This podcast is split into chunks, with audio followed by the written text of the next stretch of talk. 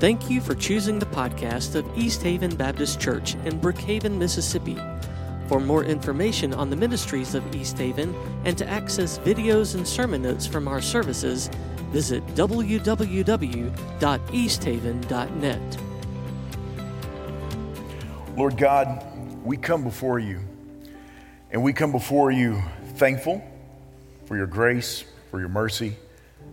We're thankful that we have a foundation in you that cannot be shaken. We're thankful that we can place our trust fully and completely in you.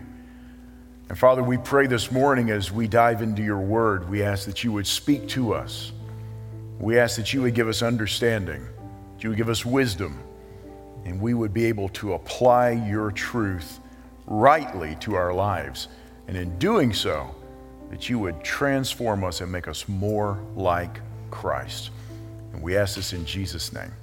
Amen. Well, I invite you to take your Bibles and turn to the book of Habakkuk. We are in our last week of our series on Habakkuk. If you're having a problem finding it, the easiest way is probably to go to the book of Matthew and then go back to the left into the Old Testament, five books, and you'll end up at the book of Habakkuk. Let me just give you a little review of where we have come from in the study and dive into chapter 3 today. Habakkuk writes during a time just before the Babylonians invade the southern kingdom of Judah and carry them off into exile. Now, it's important as we go through this, or as we've been going through this, we have pointed out that Habakkuk begins by addressing God, and he tells God, God, I'm looking at the people of Judah, I'm looking at the way they've been living. I'm looking at the people who claim your name and they are turning against you. They're not following your law. They're not worshiping you in the right way. They're not treating each other the right way. God, why don't you do something about this? And then God answers Habakkuk. And he says, I am going to do something. I see what's going on.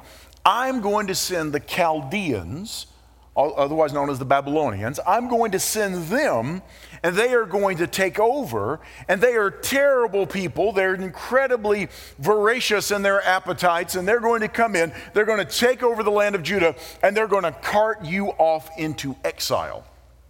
So then Habakkuk has an argument back toward God. God, we're bad, but they're terrible. How can you use someone who is this awful in order to bring judgment upon us?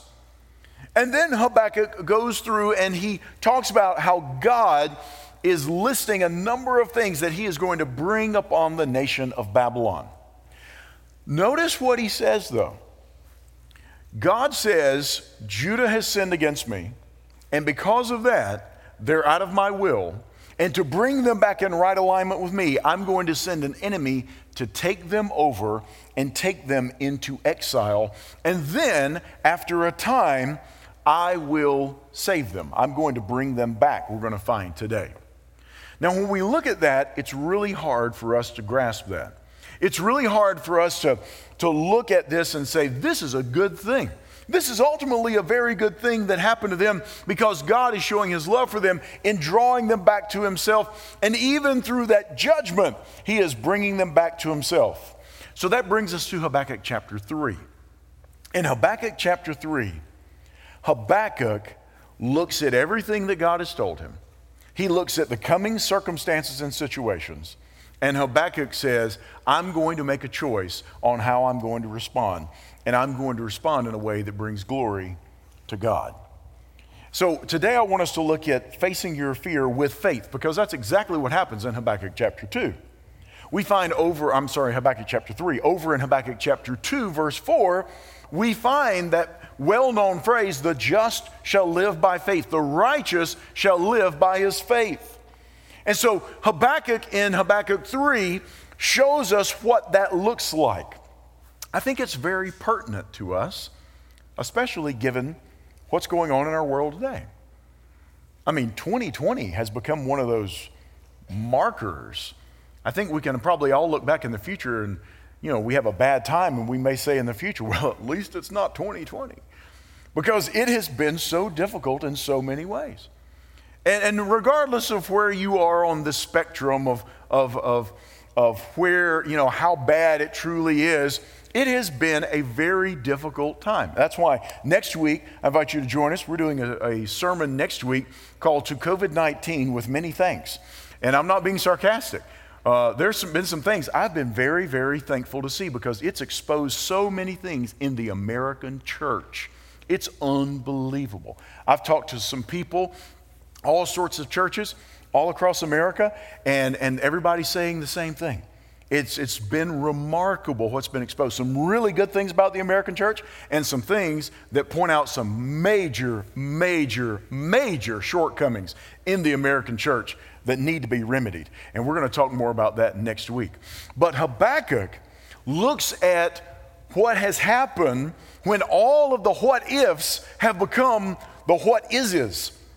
It's, it's gone from just a matter of theory to a matter of coming reality that this is going to come to pass. The what if has become the what is, and now Habakkuk has to respond to God. So I want us to look at when we're in the middle of one of those difficult situations. And nobody's getting out of this. It's not like uh, you look through the book of Jeremiah, you find some of the people in Jeremiah uh, were, are responding to Jeremiah, and they're saying, because Jeremiah is prophesying about the same thing coming and they say, Well, we're not going to deal with that. We're not going to be taken off. We're going to, we're going to fight. We're going to run. We're going to do this. And Jeremiah, Jeremiah just says, Don't even try. You can't escape God's justice, you can't escape God's judgment. He has declared it, it's coming. You can't get away from it. Deal with it, essentially. So, how does Habakkuk deal with it? Well, I think he gives us a useful example, very valuable example. Let's just start in Habakkuk chapter 3, verse 1. The first thing we find that Habakkuk does is that we are, or what we should do when we face our fear with faith is that we are to call out for God's revival. Look at verse 1. A prayer of Habakkuk the prophet according to Shigionoth. And you say, What is that? Well, no one knows. So that should give us all encouragement. Nobody knows what the word means. I, I don't even know if I'm pronouncing it right because nobody knows what it is. Some people say that it's probably some sort of notation because this whole section is a section of praise. And so, and if you look all the way to the very last words in Habakkuk chapter 3, it talks about on stringed instruments. And so, this section was very likely sung in some sort of worship setting. And so, this is some sort of notation, maybe, about how to do this. Maybe it's a tune, maybe it's something else. We really don't know. And when you get to heaven, if you're that concerned, you can ask God and He can tell you. Uh, verse 2 O Lord, I have heard the report of you and your work. O Lord, do I fear? In the midst of the years, revive it. In the midst of the years, make it known. In wrath, remember mercy. If you're going to face your fear with faith, faith, call out for God's revival. That's what he does. He says, I've heard the report of you, and, and then I've heard of your work. And then he says, in the midst of the years, revive it. Revive your work. Work on our behalf, God. You do your work and you revive us. Habakkuk is staring down the barrel of exile. It is coming. There's no escaping it. It is going to be difficult on the nation of Judah. They are going to be forcibly removed from their homeland and they are going to be taken as slaves, as exile, as captives into this land that is not their own. And with that on the coming horizon, Habakkuk says, God, revive your work. Revive your work, God. Revive us, God. In the midst of the years, make it known. In wrath, remember mercy.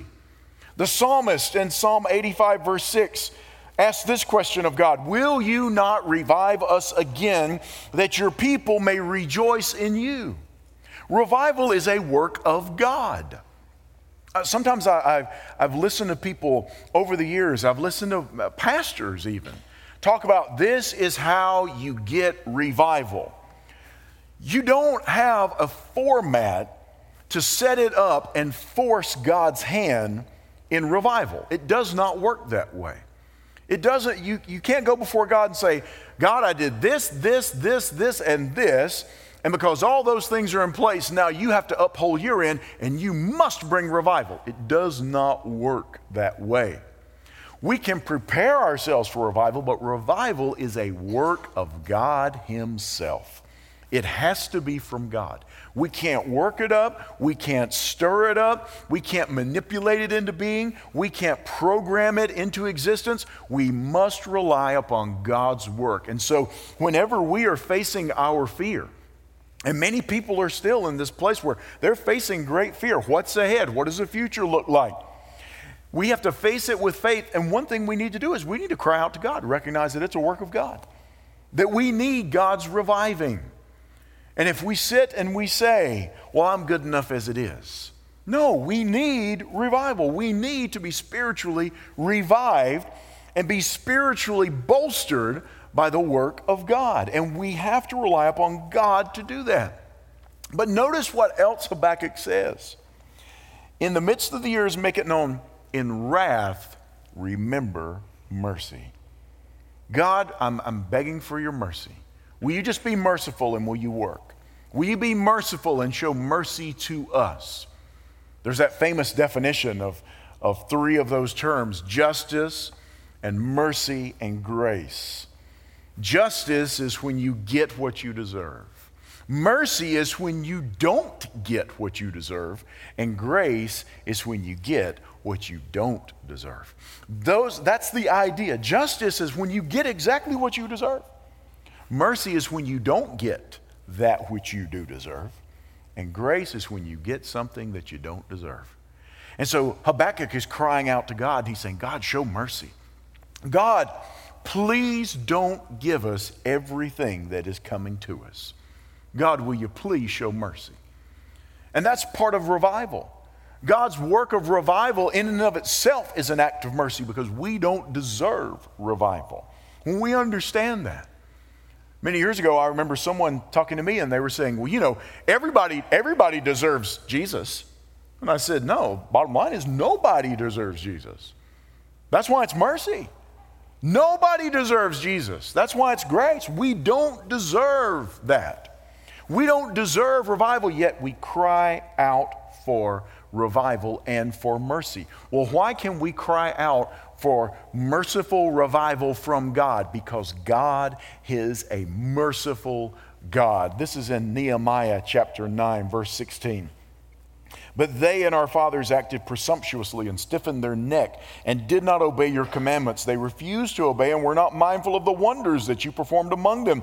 But they stiffened their necks and appointed a leader to return to their slavery in Egypt. He's talking about the people of Israel when they have been led out of, uh, led out of captivity in Egypt and now they're complaining and they're thinking, we you know what we need to do? We just need to go back to Egypt. We need to go back into slavery. That would be better than facing this unknown. Look what happens, uh, what uh, Nehemiah records. But you are a God ready to forgive, gracious and merciful, slow to anger and abounding in steadfast love, and did not forsake them.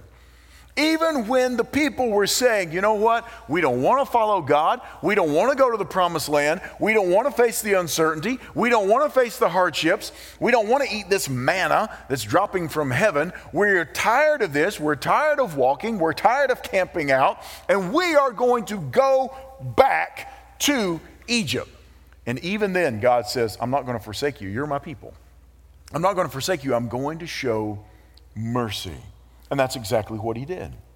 This is why in 2 Corinthians chapter 1 verse 3, Paul writes this, "Blessed be the God and Father of our Lord Jesus Christ, the Father of mercies and the God of all comfort." He's the God of all comfort. He's the God of all true comfort. He's the God of all true mercy.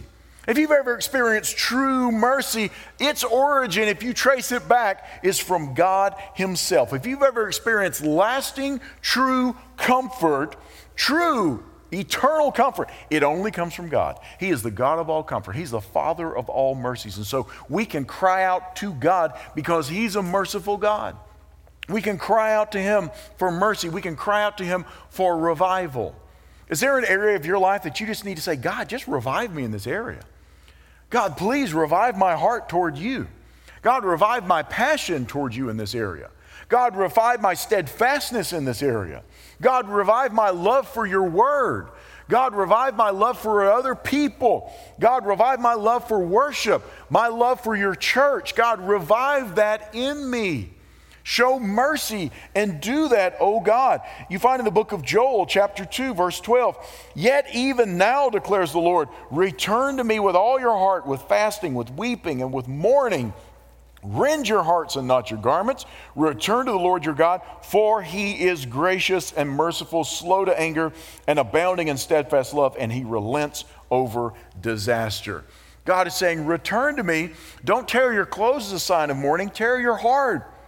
Show true humility before me internally, not just an external show. Truly, truly humble your heart before me, and you'll experience my mercy. And so we go before God, and whenever we're facing our fears, which is exactly what Habakkuk is looking, looking at, he's looking forward to this is coming. The enemy is going to come and they are going to take over and they are going to take us. How do I respond? The first thing he does is he cries out for revival of God's work in a merciful way. We are to do the same thing, regardless of what the rest of 2020 holds. God is merciful, regardless of what 2021 holds, or the next five years, or the next 10 years hold. God is a merciful God, and we can cry out to Him for revival no matter the circumstance. We somehow act as though that everything has to be perfect and everything has to be great and everything has to be wonderful and everything has to be all to our liking. And then we say, well, then maybe God will send revival. You often find that God, you look throughout history, God sends revival to people who need to be revived. It's been my experience that usually when everything's going pretty well and everything's great and people get complacent, nobody's even thinking about revival. They're like, well, how could it get any better than this? Let's just let's just kind of kick back and let's just kind of stay right here. I kind of like this. This is kind of comfortable. Uh, it, uh, I'm not really burning with passion toward God. I'm not really super enthusiastic, but I mean, you know, I'm just kind of in the middle. You know, the Bible refers to that as lukewarm.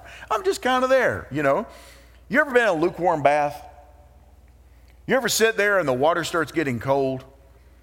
And you don't realize it's cold. Have you ever done this? Like you get really relaxed in a hot bath and the water starts getting colder and colder and colder, but because you are still, you don't really notice it. And then you move a little bit and you realize, oh my goodness, this water's freezing. You've probably done that before.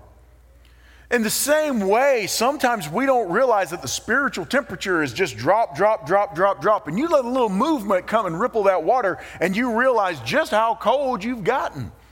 Let me tell you one way that you can really see what your spiritual temperature, temperature is. Get around somebody and start really getting close to somebody who has recently come to Christ. And you watch their excitement, you watch their passion. One of the most heartbreaking things I've ever heard. I remember the church where I was, where I came from. I remember there was this, this guy, he got saved, and it was one of those glorious salvations. I mean, we're talking, it was night and day. He couldn't wait to be at church. He couldn't wait to read the Bible. He'd run up to me when he'd see me on Sunday and say, Look what I read. Listen to this. And he's reading the Bible, and he's just so, oh, God is so good. And he's so incredibly excited. And I remember this older Christian was there when he came up and talked to me. And after this guy kind of went off to tell the other people that he knew what God had spoken to him about this week, this older Christian looked at me and said, ah, give him a year or two, it'll wear off. He'll be just like the rest of us. And I looked at him and I said, and that would be a shame if he ended up like the rest of us. And by the way, what do we mean us? Why are you putting me in the same category as you? Okay? Listen, we cry out to God for revival, and sometimes we don't realize just how cold we've gotten. Habakkuk, in the midst of facing his fear, says, God, I'm going to cry out for revival, and I know that you are a merciful God. The second thing Habakkuk does is that he remembers God's faithfulness. We are to remember God's faithfulness. Now, let me just read through this passage. We're starting at verse 3 and going through verse 15. This is all about God's faithfulness to deliver his people and the power that God uses to accomplish that deliverance. And there are little snapshots a verse here, a verse there, not necessarily even in chronological order. But there are verses that refer to the way God brought his people out of Egypt, when God sent pestilence and plagues to bring them out of Egypt. Instances where God sent pestilence and plagues upon his own people when they were wandering in the wilderness to bring them in right alignment with himself, to discipline them. Moments where God dried up the river and he, he caused the Jordan River to part so that they could cross over. He caused the Red Sea to part so that Israel could pass over as they were escaping the Egyptians and how God responded in miraculous ways in battles to stop the sun moving across its course in the sky so that they would be able to continue to fight. And so we find numerous references to not only God's deliverance out or God's deliverance of his people out of Egypt, but also God moving his people into the promised land. So let's just start with verse 3. God came from Teman, and the Holy One from Mount Paran, Selah. Now let me just time out there. That word Selah, that's another one of those words that people don't know exactly what it means. But most people agree that the word Selah, when you find it in the Bible, you find it mentioned throughout the Psalms. It's a word that is to indicate a musical pause or a, a, a pause in singing, perhaps. So it's like an instrumental break, perhaps. But whatever it is, you find it throughout the Psalms. You find it here in Habakkuk chapter 3. And so it's a musical notation, somewhat related probably to the word Shigionoth that we looked at earlier. But God came from Teman and the Holy One from Mount Paran. His splendor covered the heavens, and the earth was full of his praise. His brightness was like the light, rays flashed from his hands. And there he veiled his power. Before him went pestilence, and plague followed at his heels. He stood and measured the earth. He looked and shook the nations. Then the eternal mountains were scattered. The everlasting hills sank low. His were the everlasting ways. I saw the tents of Cushan in affliction. The curtains of the land of Midian did tremble. These are the areas around the Sinai Peninsula when the people were moving through. Was your wrath against the rivers, O Lord? Was your anger against the rivers or your indignation against the sea? When you rode on your horses, on your chariot of salvation, you stripped the sheath from your bow, calling for many arrows. You split the earth with rivers. The mountains saw you and writhed. The raging waters swept on. The deep gave forth its voice. It lifted its hands on high. The sun and moon stood still in their place at the light of your arrows as they sped at the flash of your glittering spear. You marched through the earth in fury. You threshed the nations in anger. You went out for the salvation of your people, for the salvation of your anointed. You crushed the head of the house of the wicked, laying him bare from thigh to neck. You pierced with his own arrows the heads of his warriors, who came like a whirlwind to scatter me, rejoicing as if to devour the poor in secret. You trampled the sea with your horses, the surging of mighty waters. Wow. Habakkuk recounts the way that God miraculously, powerfully intervened in the lives of his people and how he delivered them from the enemies and how he struck the enemies. And Habakkuk is reading that also not only looking back and remembering the faithfulness of God, but remembering God is a faithful God, so that looking ahead into the future, he understands the fate of the Babylonians who are coming as well. We must remember God's faithfulness. What do you remember of God's faithfulness? During this season, have you thought back and remembered how faithful God has been? Yesterday afternoon, late, I just had one of those moments where God just sort of, it was one of those moments where God just sort of tapped me on the shoulder and just, just let me remember really clearly his deliverance and the way that he's moved in the past, even in my own life. Just as a reminder, things can change in a second. In moments, things can change. We could probably all testify about moments in our lives where we prayed and we sought God and we waited and we said, There's just no way that anything can come of this. And in a moment, we see how God has aligned all the circumstances and everything comes to a point, and you realize God's been working behind the scenes all this time. I just couldn't see the way everything was put together. Habakkuk remembers God's faithfulness. He's not the only one. We find this a similar vein, very, very similar, in Psalm 77. The psalmist is going through a very, very difficult time. And notice what the psalmist says not knowing how God's going to answer, crying out, How long is this going to go on? The psalmist says in Psalm 77, verse 10, Then I said, I will appeal to this, to the years of the right hand of the Most High. You know what I'm going to do, says the psalmist? I'm going to think back and I'm going to appeal to God's faithfulness in the past. I'm going to remember God's faithfulness in the past. I will remember the deeds of the Lord. Yes, I will remember your wonders of old. I will ponder all your work and meditate on your mighty deeds. Your way, O God, is holy. What God is great like our God? You are the God who works wonders. You have made known your might among the peoples. You, with your arm, redeemed your people, the children of Jacob and Joseph. When the waters saw you, O God, when the waters saw you, they were afraid. Indeed, the deep trembled. The clouds poured out water. The skies gave forth thunder. Your arrows flashed on every side. The crash of your thunder was in the whirlwind. Your lightnings sh- lighted up the world. The earth trembled and shook. Your way was through the sea, your path through the great waters, yet your footprints were unseen. The psalmist is looking back to the very same thing. The psalmist is looking back to the deliverance of God when he delivered his people from Egypt and he brought them through the Red Sea and he delivered them by his mighty hand. We are to remember God's faithfulness. We need to call that to mind. I mentioned last week, we remember God's faithfulness and we remember that God has never failed us. But then we have to take it the next step. God's never failed, period, at anything, at any time. There's never been a point where God has messed up. There's never been a point where God has said, you know, that got past me. I didn't see that coming. You know, I didn't have a plan for that. You know, that was beyond my power. There's never been a single moment where God has ever said that. God is not only faithful to his people, God is just faithful. He is faithful at all times in all ways. And what, what Habakkuk is looking toward is this exile. Now, this is important. We've been talking about how they are, Habakkuk and the psalmist, they are remembering God's faithfulness in delivering them in the past.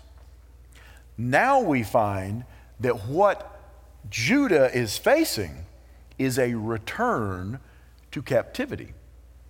You find in Israel's history that invaders would come in and they would have to do battle with invaders. But the invaders didn't cart them off somewhere else. Now that's happening. It's almost as though God is reversing the Exodus. The Exodus, when He brought them out of Egypt and brought them into the land, He's saying, You're so far gone in order to get your attention, I'm going to take you out of the land and I'm going to put you back in captivity. And that's exactly what God does. This is what we find recorded in the book of Jeremiah. Jeremiah and Jeremiah 29, he writes to those exiles. And notice what he tells them. Verse 10 For thus says the Lord, when 70 years are completed for Babylon, I will visit you. I will fulfill to you my promise and bring you back to this place. I'm going to bring you back home. I'm going to do another miniaturized version of the Exodus, just as I did bringing you out of Egypt. I'm going to bring you back out of Babylon after 70 years.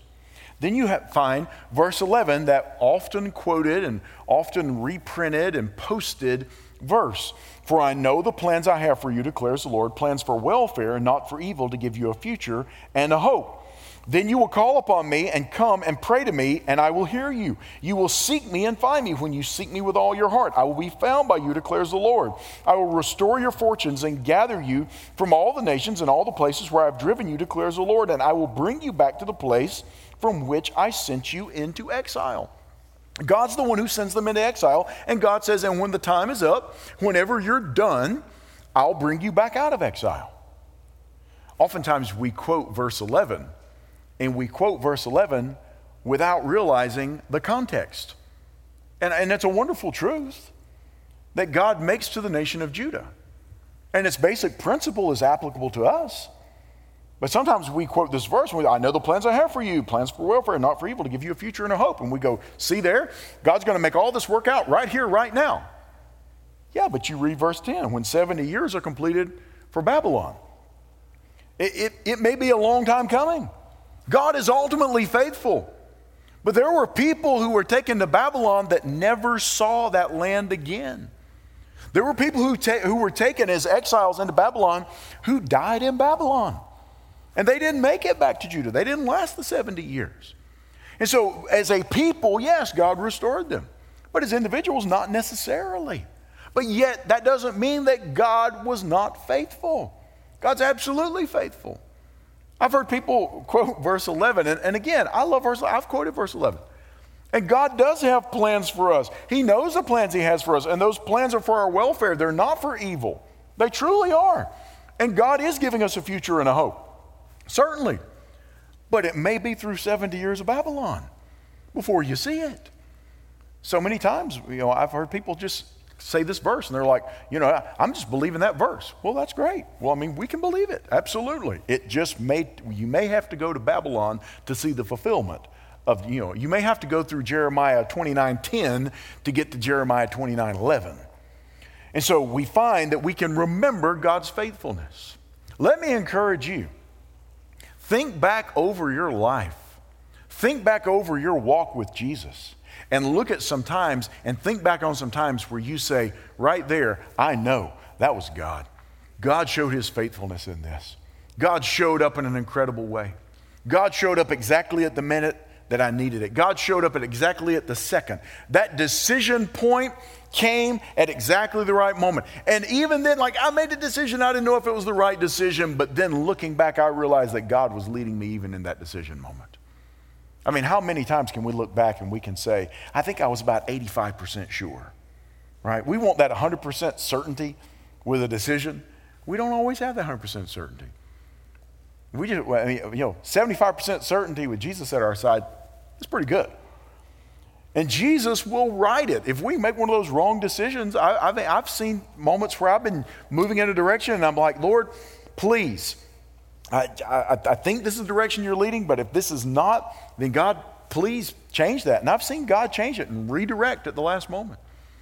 And sometimes I'm like, oh my goodness, what am I going to do? I mean, this is, this is, a, I wasn't planning on this, but it was the right thing because we're relying upon God. So remember God's faithfulness. And then finally, if you're going to face if you're going to face your fear and you're going to face it with faith, worship God with unshakable joy. Call out for God's revival, remember God's faithfulness, and worship God with unshakable joy. Look at how Habakkuk ends. Verse 16 I hear, and my body trembles. My lips quiver at the sound. Rottenness enters into my bones. My legs tremble beneath me. When I think of what is coming, God, it scares me to death. When I think of being taken away from my homeland, when I think of being taken from the land of Judah, when I think of being taken from that land where Jerusalem is and I could go and worship in your holy temple, when I think about being taken from here and taken into a distant country as a captive, I am scared it makes me tremble. It makes me, it makes rottenness enter into my bones. And then notice what he says this Yet I will quietly wait for the day of trouble to come upon the people who invade us. God, you're faithful. You made a promise. You said, you said you're going to do that. And we find that historically, you find that uh, the Babylonians fell to the Medo Persian Empire. And it was after the Medo Persian Empire got set up that one of its rulers allowed the people to return but not until. And so he says, I'm going to wait, God. I'm going to wait for you. And then notice at this incredible statement of worship. Verse 17 Though the fig tree should not blossom, nor fruit be on the vines, the produce of the olive fail, and the fields yield no food, the flock be cut off from the fold, and there be no herd in the stalls, yet I will rejoice in the Lord. I will take joy in the God of my salvation. God, the Lord, is my strength. He makes my feet like the deer's, He makes me tread on the high places. Notice what he says though the fig tree should not blossom, nor fruit be on the vines, the produce of the olive fail, the fields yield no fruit, food, the flock be cut off from the fold, there be no herd in the stalls, yet I will rejoice in the Lord. He is saying, I am going to worship God with unshakable joy, even in the midst of that. Now, it's interesting if you go all the way back, you go back to the book of Deuteronomy, you find this is exactly what God had said would happen if they turned from Him. Everything that Habakkuk is looking at is exactly what God had told his people. If you turn from me, start following idols, start breaking my law, and you continue down that road, these are the things I will do. Listen to Deuteronomy 28, verse 36. The Lord will bring you and your king, whom you set over you, to a nation that neither you nor your fathers have known. And there you shall serve other gods of wood and stone. And you shall become a horror, a proverb, and a byword among all the peoples where the Lord will lead you away. Meaning it's going to, you're going to become one of those shake your head at the situation. Well, you know, you don't want to end up like these people from Judah. You don't want to end up like these people of God. You're going to become an example, essentially. You shall carry much seed into the field and gather in little, for the locust shall consume it. You shall plant vineyards and dress them, but you shall neither drink of the wine nor gather the grapes, for the worm shall eat them. You shall have olive trees throughout all your territory, but you shall not anoint yourself with the oil, for your olives shall drop off. You shall father sons and daughters, but they shall not be yours, for they shall go into captivity. Then, if you drop down to Deuteronomy 28 49, the Lord will bring a nation against you from far away, from the end of the earth, swooping down like an eagle, a nation whose language you do not understand, a hard faced nation who shall not respect the old or show mercy to the young. It shall eat the offspring of your cattle and the fruit of your ground until you are destroyed. It shall not leave you grain, wine, or oil, the increase of your herds, or the young of your flock until they have caused you to perish. This is exactly what Habakkuk is talking about. Habakkuk is saying, if there aren't any grapes, if there aren't any olives, if the grain is failing, if the herds are gone, if the stalls are empty, if the flocks are no longer or no longer there, no matter what happens, even in the midst of us rebelling against you, God, and you sending your judgment, God, I'm going to worship you. I'm going to rejoice in the God of my salvation. He's worshiping him with unshakable joy. That's the essence of joy. Joy is what I like to call it's transcendent trust. Happiness is based upon what happens. Joy is based upon something that is eternal, that is trustworthy, that is lasting. And so Habakkuk says, even though all this is going on, I can still worship God with joy. Have you been worshiping God with joy even in the midst of this season? In the last four months, have you been worshiping Him with joy? Nah, I can't worship Him. I can't worship Him, not in the midst of all this. I just can't. My attitude's not right. I just can't worship Him. Can't worship Him online. Definitely can't do that. No, just that's just not right. I'm not even going to try. If your kid was deployed and the only way they could talk to you was online, I bet you'd be on the computer watching them. And if, you, if, you, if your grandchild had a birthday party in another state and you couldn't get there, I can guarantee you you'd be Zooming or FaceTiming them. But let the people of God gather online for the blessed word of God, and then some people saying, I can't do that. Oh, now, hold up. Wait a minute. That was free. Wasn't even my notes. Uh, needed, I guess, but anyway. But we can have that kind of joy regardless of the circumstance. Worship Him, regardless. Even in the midst of it, worship Him. Listen, if Habakkuk can say, I'm going to worship God, even if everything financial, everything material, everything agricultural, everything societal, if all of that goes south, I'm still going to worship God. We haven't even gotten there yet. And yet some people have thrown in the worship towel already. Joy is transcendent trust.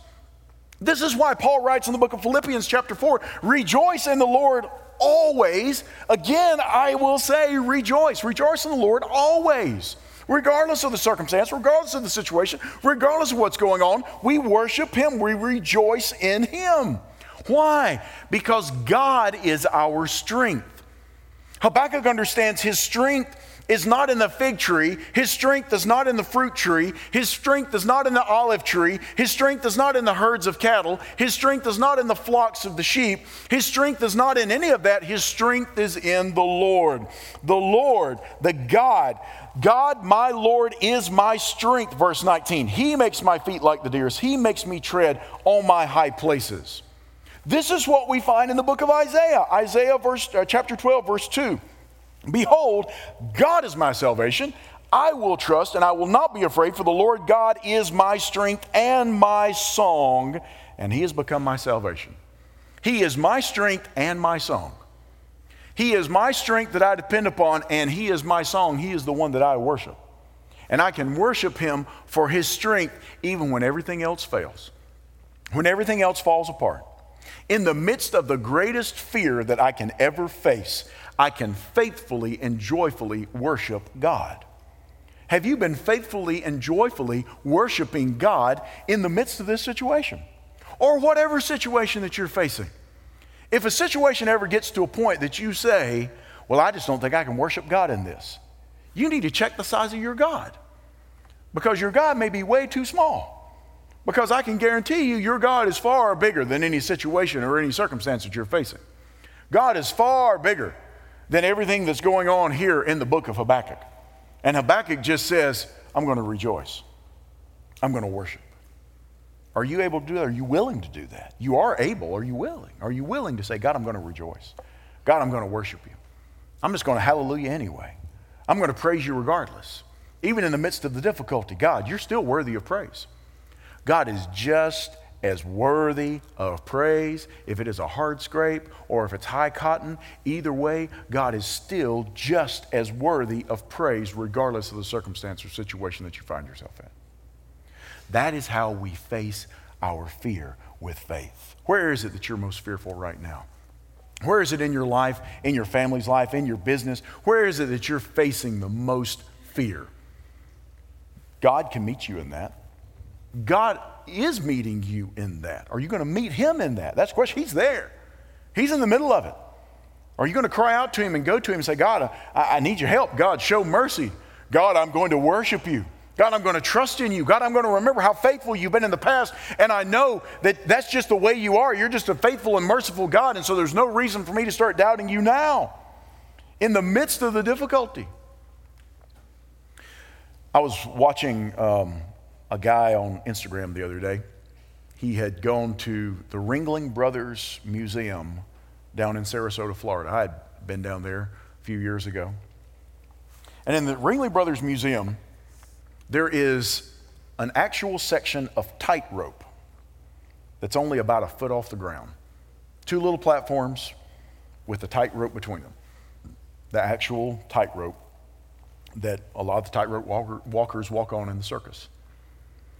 And I was watching these videos of these people walking across this tightrope, this one little section of tightrope, one foot off the ground. And they were walking across that tightrope. Kids were walking across it, bouncing on it, jumping up and down on it, and all sorts of other stuff. Because, I mean, it's, it's fairly large. And they're walking this tightrope. And all I could think was, but put it 50 feet high. What changes?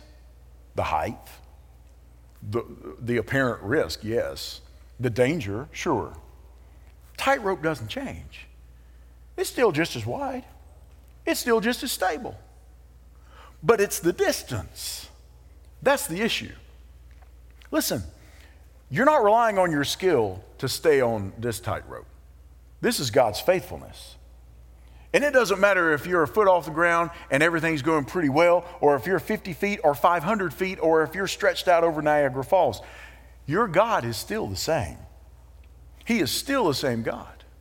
He is still just as faithful. He's still just as strong. This God that Habakkuk sang of, this God of power, this God who dries up, who dries up rivers and parts seas and levels mountains, same God. Same God. Same God.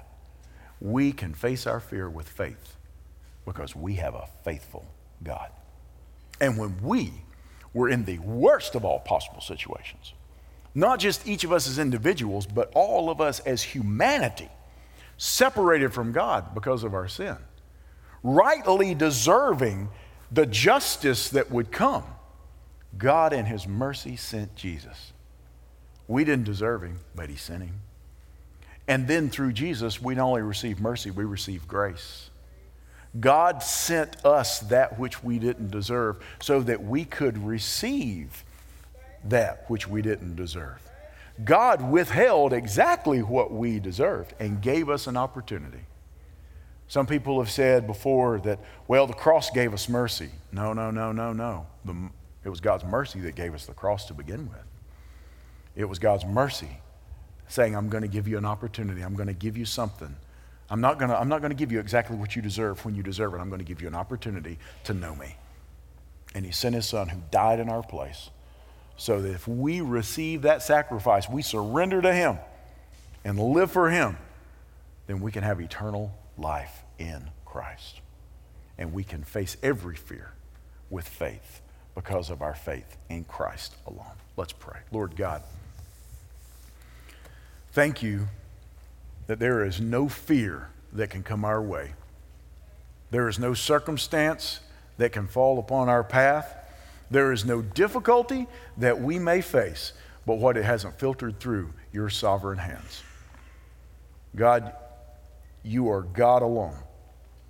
And Lord God, I know in a room this size and with people who are watching online, listening even now or even later, they're wrestling through many things. God, I, t- I, I just come before you, Lord, and I just ask, God, please, that you would show mercy. But I also ask that you would help us to remember your incredible strength, that you would revive your work in us. Lord God, we want to believe every single word that you tell us in your word. And so, Father, I pray that we would worship you with unshakable joy. Regardless of the circumstance, regardless of the situation, regardless of what the rest of 2020 may hold or 2021, the next 5, 10, 20 years, Father God, you are still the same God.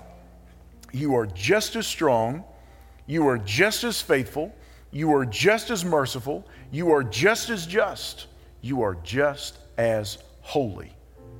You haven't changed. And so, Father, as we come before you, we recognize that all of what you are, every one of your characteristics, every one of your attributes comes to bear on what you do. So, Father, you're, you're all in when it comes to your work. Father, we're thankful that all of you does all you do. And so, Father, we ask now that you just might give us strength, that you might, where we're, we're weary or we're stumbling or we're fearful or we're anxious or we're uncertain, Father, I pray that you would be that certainty. You would be that boldness.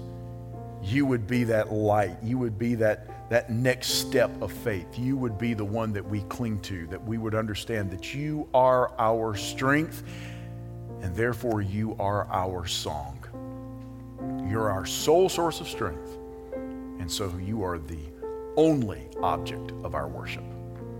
Father, I pray that you would just go before us during this time of decision. If there's any decision that needs to be made, Lord God, I pray that you would grant the boldness to do so. If it's a prayer concern, if it's someone wanting to know how do how can I know Christ? Or I want to be baptized. I want to I want to show everyone that I am following Jesus and him alone. Father, I pray whatever decision needs to be made in this time that you would grant the freedom to do so. And we give ourselves to you. And we thank you again for your precious word. And we ask this in Jesus' name. Amen.